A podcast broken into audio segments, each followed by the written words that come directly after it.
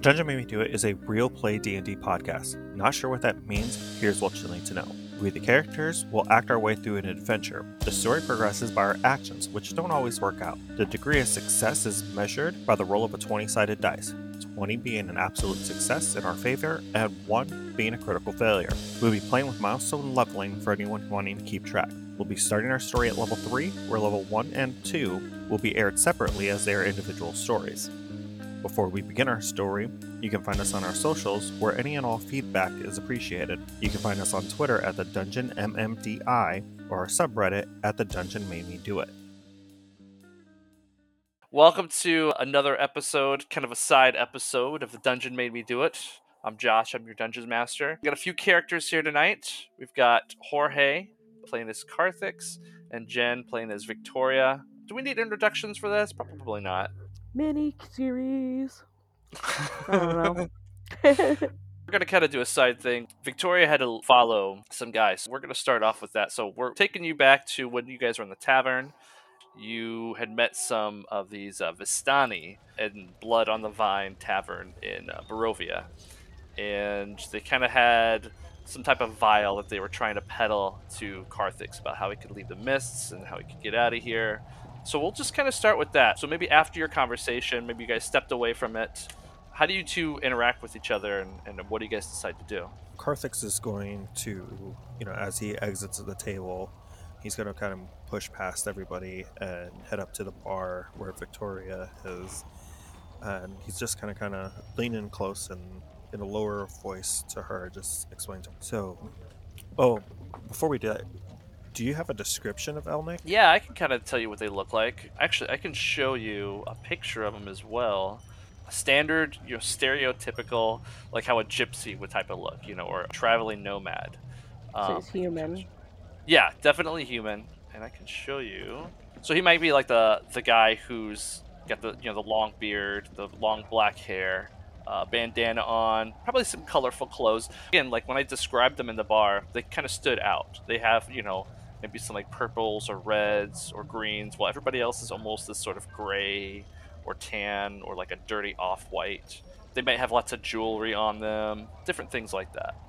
So they definitely look like some traveling gypsies. Yeah, they stand out from the regular Barovians. They and even their mannerism too. That they seem very carefree. Like everybody else is the leak and like they're like they're, Mhm. everything sucks around them. These guys, eh, Mhm. whatever, they don't care. They're having a good time wherever they're at. Carthix is just going to lean over and talk to Victoria, gesture over to Elnick sitting there, and just be like, hey, I need you to keep an eye on him and this vial of blue liquid. Let you enter and exit the mist back to our home, and I need you to see if that's real, if we can use that as kind of an escape route So for do you want me to talk to him or just kind of follow him around a little bit? Wait till they exit, see what you can pick up. You know, if you need to follow them, whatever you need, just Okay. keep your cover, okay? Do we remember what time you guys were at the tavern? Um, I'm trying to think up top of my head when I About did three. this. Yeah, I don't think it was like nighttime or anything. So No, he said about three, and we left at about eight. But eventually, these guys will get up, um, and they'll head out. It looks like they're almost leaving town. The, t- the, the three of them. So, what, what are you wanting to do? Um, I mean, I can duck in, you know, I, I guess some alleyways or just Mhm. places that they can't see me, or even climb on top of buildings because um, it seemed like the buildings were fairly close together. That maybe, Mhm. you know, it was possible that I could kind of jump across, you know, the roofs that to kind of keep with them, but still be hidden. Okay, if you want to do the roofs to to kind of you know follow them that way, which is Yep, fine. yep. So so it's going to be a trade off. So it's going to be more difficult to do it. So you're probably going to have to do an Mhm. acrobatics check, but you will have adva- advantage on your stealth if you want to go that route. Otherwise, you'll just do a straight stealth check and see. There you go. It's 18 over 13, I guess. Go ahead and give me a stealth check with advantage as you're as you're tailing these guys. Okay. Ooh, Oh, yeah. 21. You are completely in the shadows. I mean, they, these guys seem to have no idea, and it, it's going pretty well. You're tailing them. Eventually, though, it does get to the point where they do kind of leave town, Hmm. And just a little bit in the distance, you'll see a bonfire. Not like a big, I guess I should say more like a campfire. That looks like that these guys are heading towards. That's kind of just off the road. They're actually leaving from where you guys came in from the east. They've left from the west side of town. Okay. So if I try to follow them to the camp, um, am I unable? Can I see the camp, or am I unable to follow them to the camp? Or You're gonna have to get on the ground. oh ground. yeah, and I gotta follow get 'em. down. Right. I won't make you new do another stealth check. Uh, That's fine. You did really good on that one, but but yeah, it looks like there's probably a few people around there. Looks around a campfire. You can see some horses and some carts, some wagons. And again, just kind of like how their clothing are, the wagons are kind of colorfully like painted and they've got decorations on them. I mean, almost think of like carnival style uh, looking things.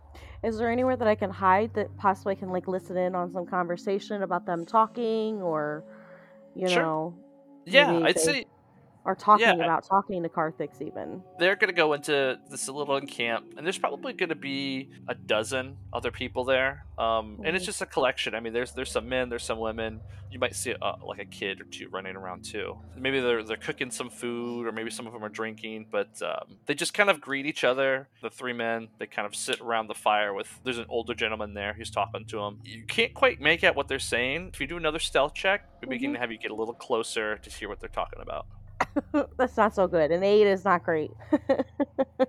so yeah you I just you are you are and fell into the fire. yeah. Um, so you're gonna get closer to this camp. As cliche as it is, you're gonna step on a branch and it's gonna break. The older man kind of cocks his head in your direction, and he does kind of call out. He says, "You know, it's much warmer up by the fire. If you want to come over." Actually, I need, I need to do my voice. Gotta get into it. You know, it's much warmer by the fire. Come on over. okay, I, I'm, I'm sorry. I was just trying to check on things and, and, and see where these people had come from. Um, we don't see very many faces around here, and uh, I just wanted to check in.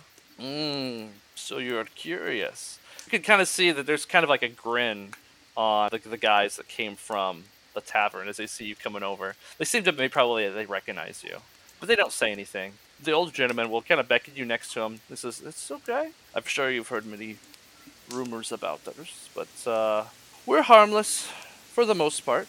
You know, there's many things that say that we are in uh, the league with the devil himself." but uh, we just keep to ourselves, and he keeps to himself. And he'll actually pour like a pitcher of wine that they've been drinking from. He'll offer you a cup. Uh, where did you guys come from? Where uh, we haven't seen very many newcomers into the town. Um, how did you get here? We've always been here. This is our home. We've always lived here for since my grandfather lived here, and since his grandfather. Yeah, and um, he'll kind of like almost think to himself a little bit, and he says, "I'm sure you wonder about where you are, what's going on. Many of you outsiders come here. You almost like a, a lost pup wandering around. I uh, do apologize if any of my brethren have taken advantage of that. They do that at times, but it's all in good fun. We don't make wish to make enemies of you. In fact, uh, if you have time, you know, I do have a story that might clear a few things up for you, if you're Uh, interested. Maybe um, they your some of your gentlemen were trying to sell a friend of mine um, a vial to get us out of the mist, to come back like where we came from.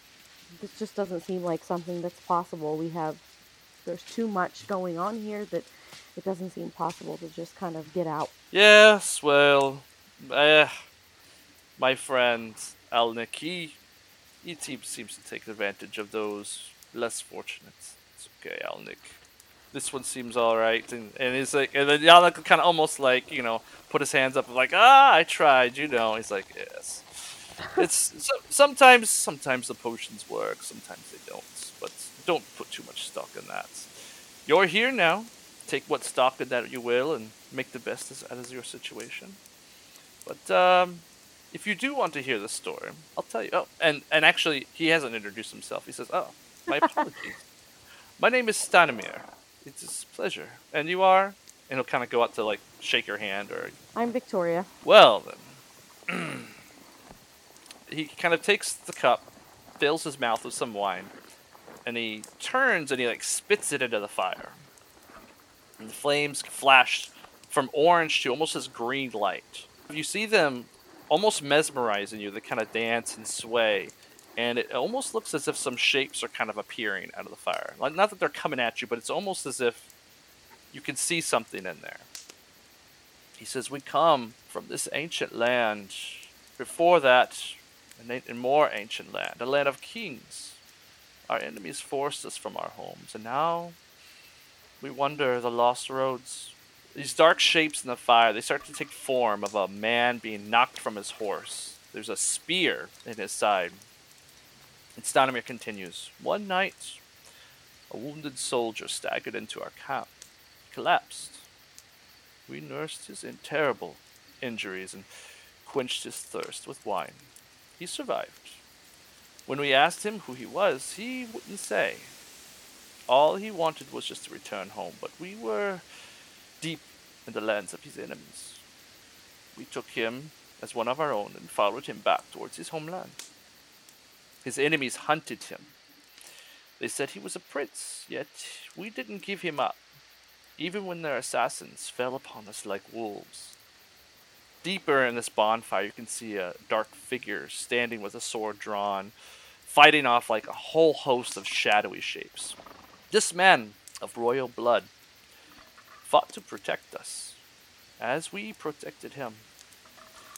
We bore him safely to his home, and he thanked us.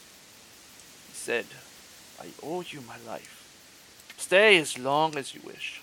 Leave when you choose, and know that you will always be safe here. Um, in that fire, you see the figure is the figure in the fire vanishes as it slays its final foe and then it kind of it kind of disperses in a cloud of smoke and embers. So up until this point, Stanimir has been kind of like you know a little joyful, but then like his tone kind of changes a little bit. Curse has befallen our noble prince, turning him into a tyrant. We alone have the power to leave his domain. We've traveled far and wide to find heroes such as yourselves, to end our dreadlord's curse and put his troubled soul to rest. Our leader, Madame Eva, you'll meet her later, but um, she will be able to guide you to help you do this. Many of us have given up on this dream. We've kind of lived our lives as they are now, but I still hold on to hope that there are those who may change this world. It is bleak, as you see, but perhaps there is hope still. So, with that, he'll kind of be silent for a minute and just kind of look at the fire, what's left of it. And everybody else is kind of like quiet around you as well. I kind of want to be that obnoxious person and be like, "Whoa, mm-hmm. how did you do that with the, the, the dancing and stuff? Mm-hmm. Like that's crazy. I want to see. I want to be able to mm-hmm. make the fire dance." Mm-hmm. Uh, are you gonna say that to him?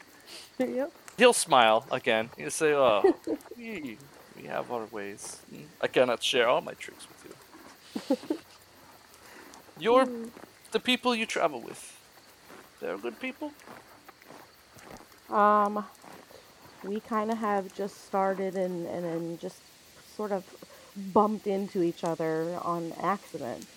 Um, they seem to be good people.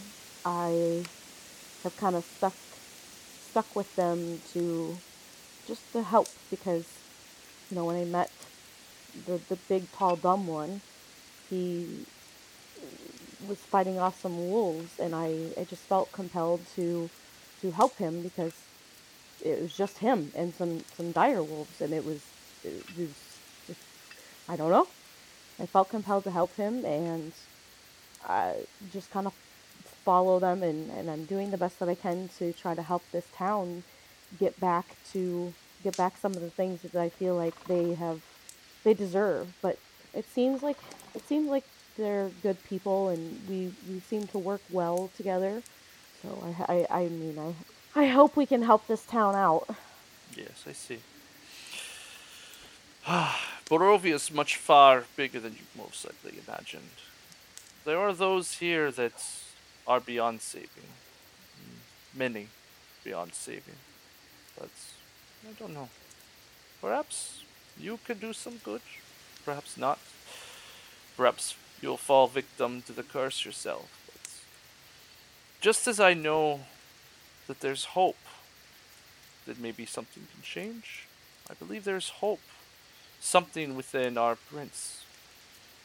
He was a good man at one time, but something is taking him.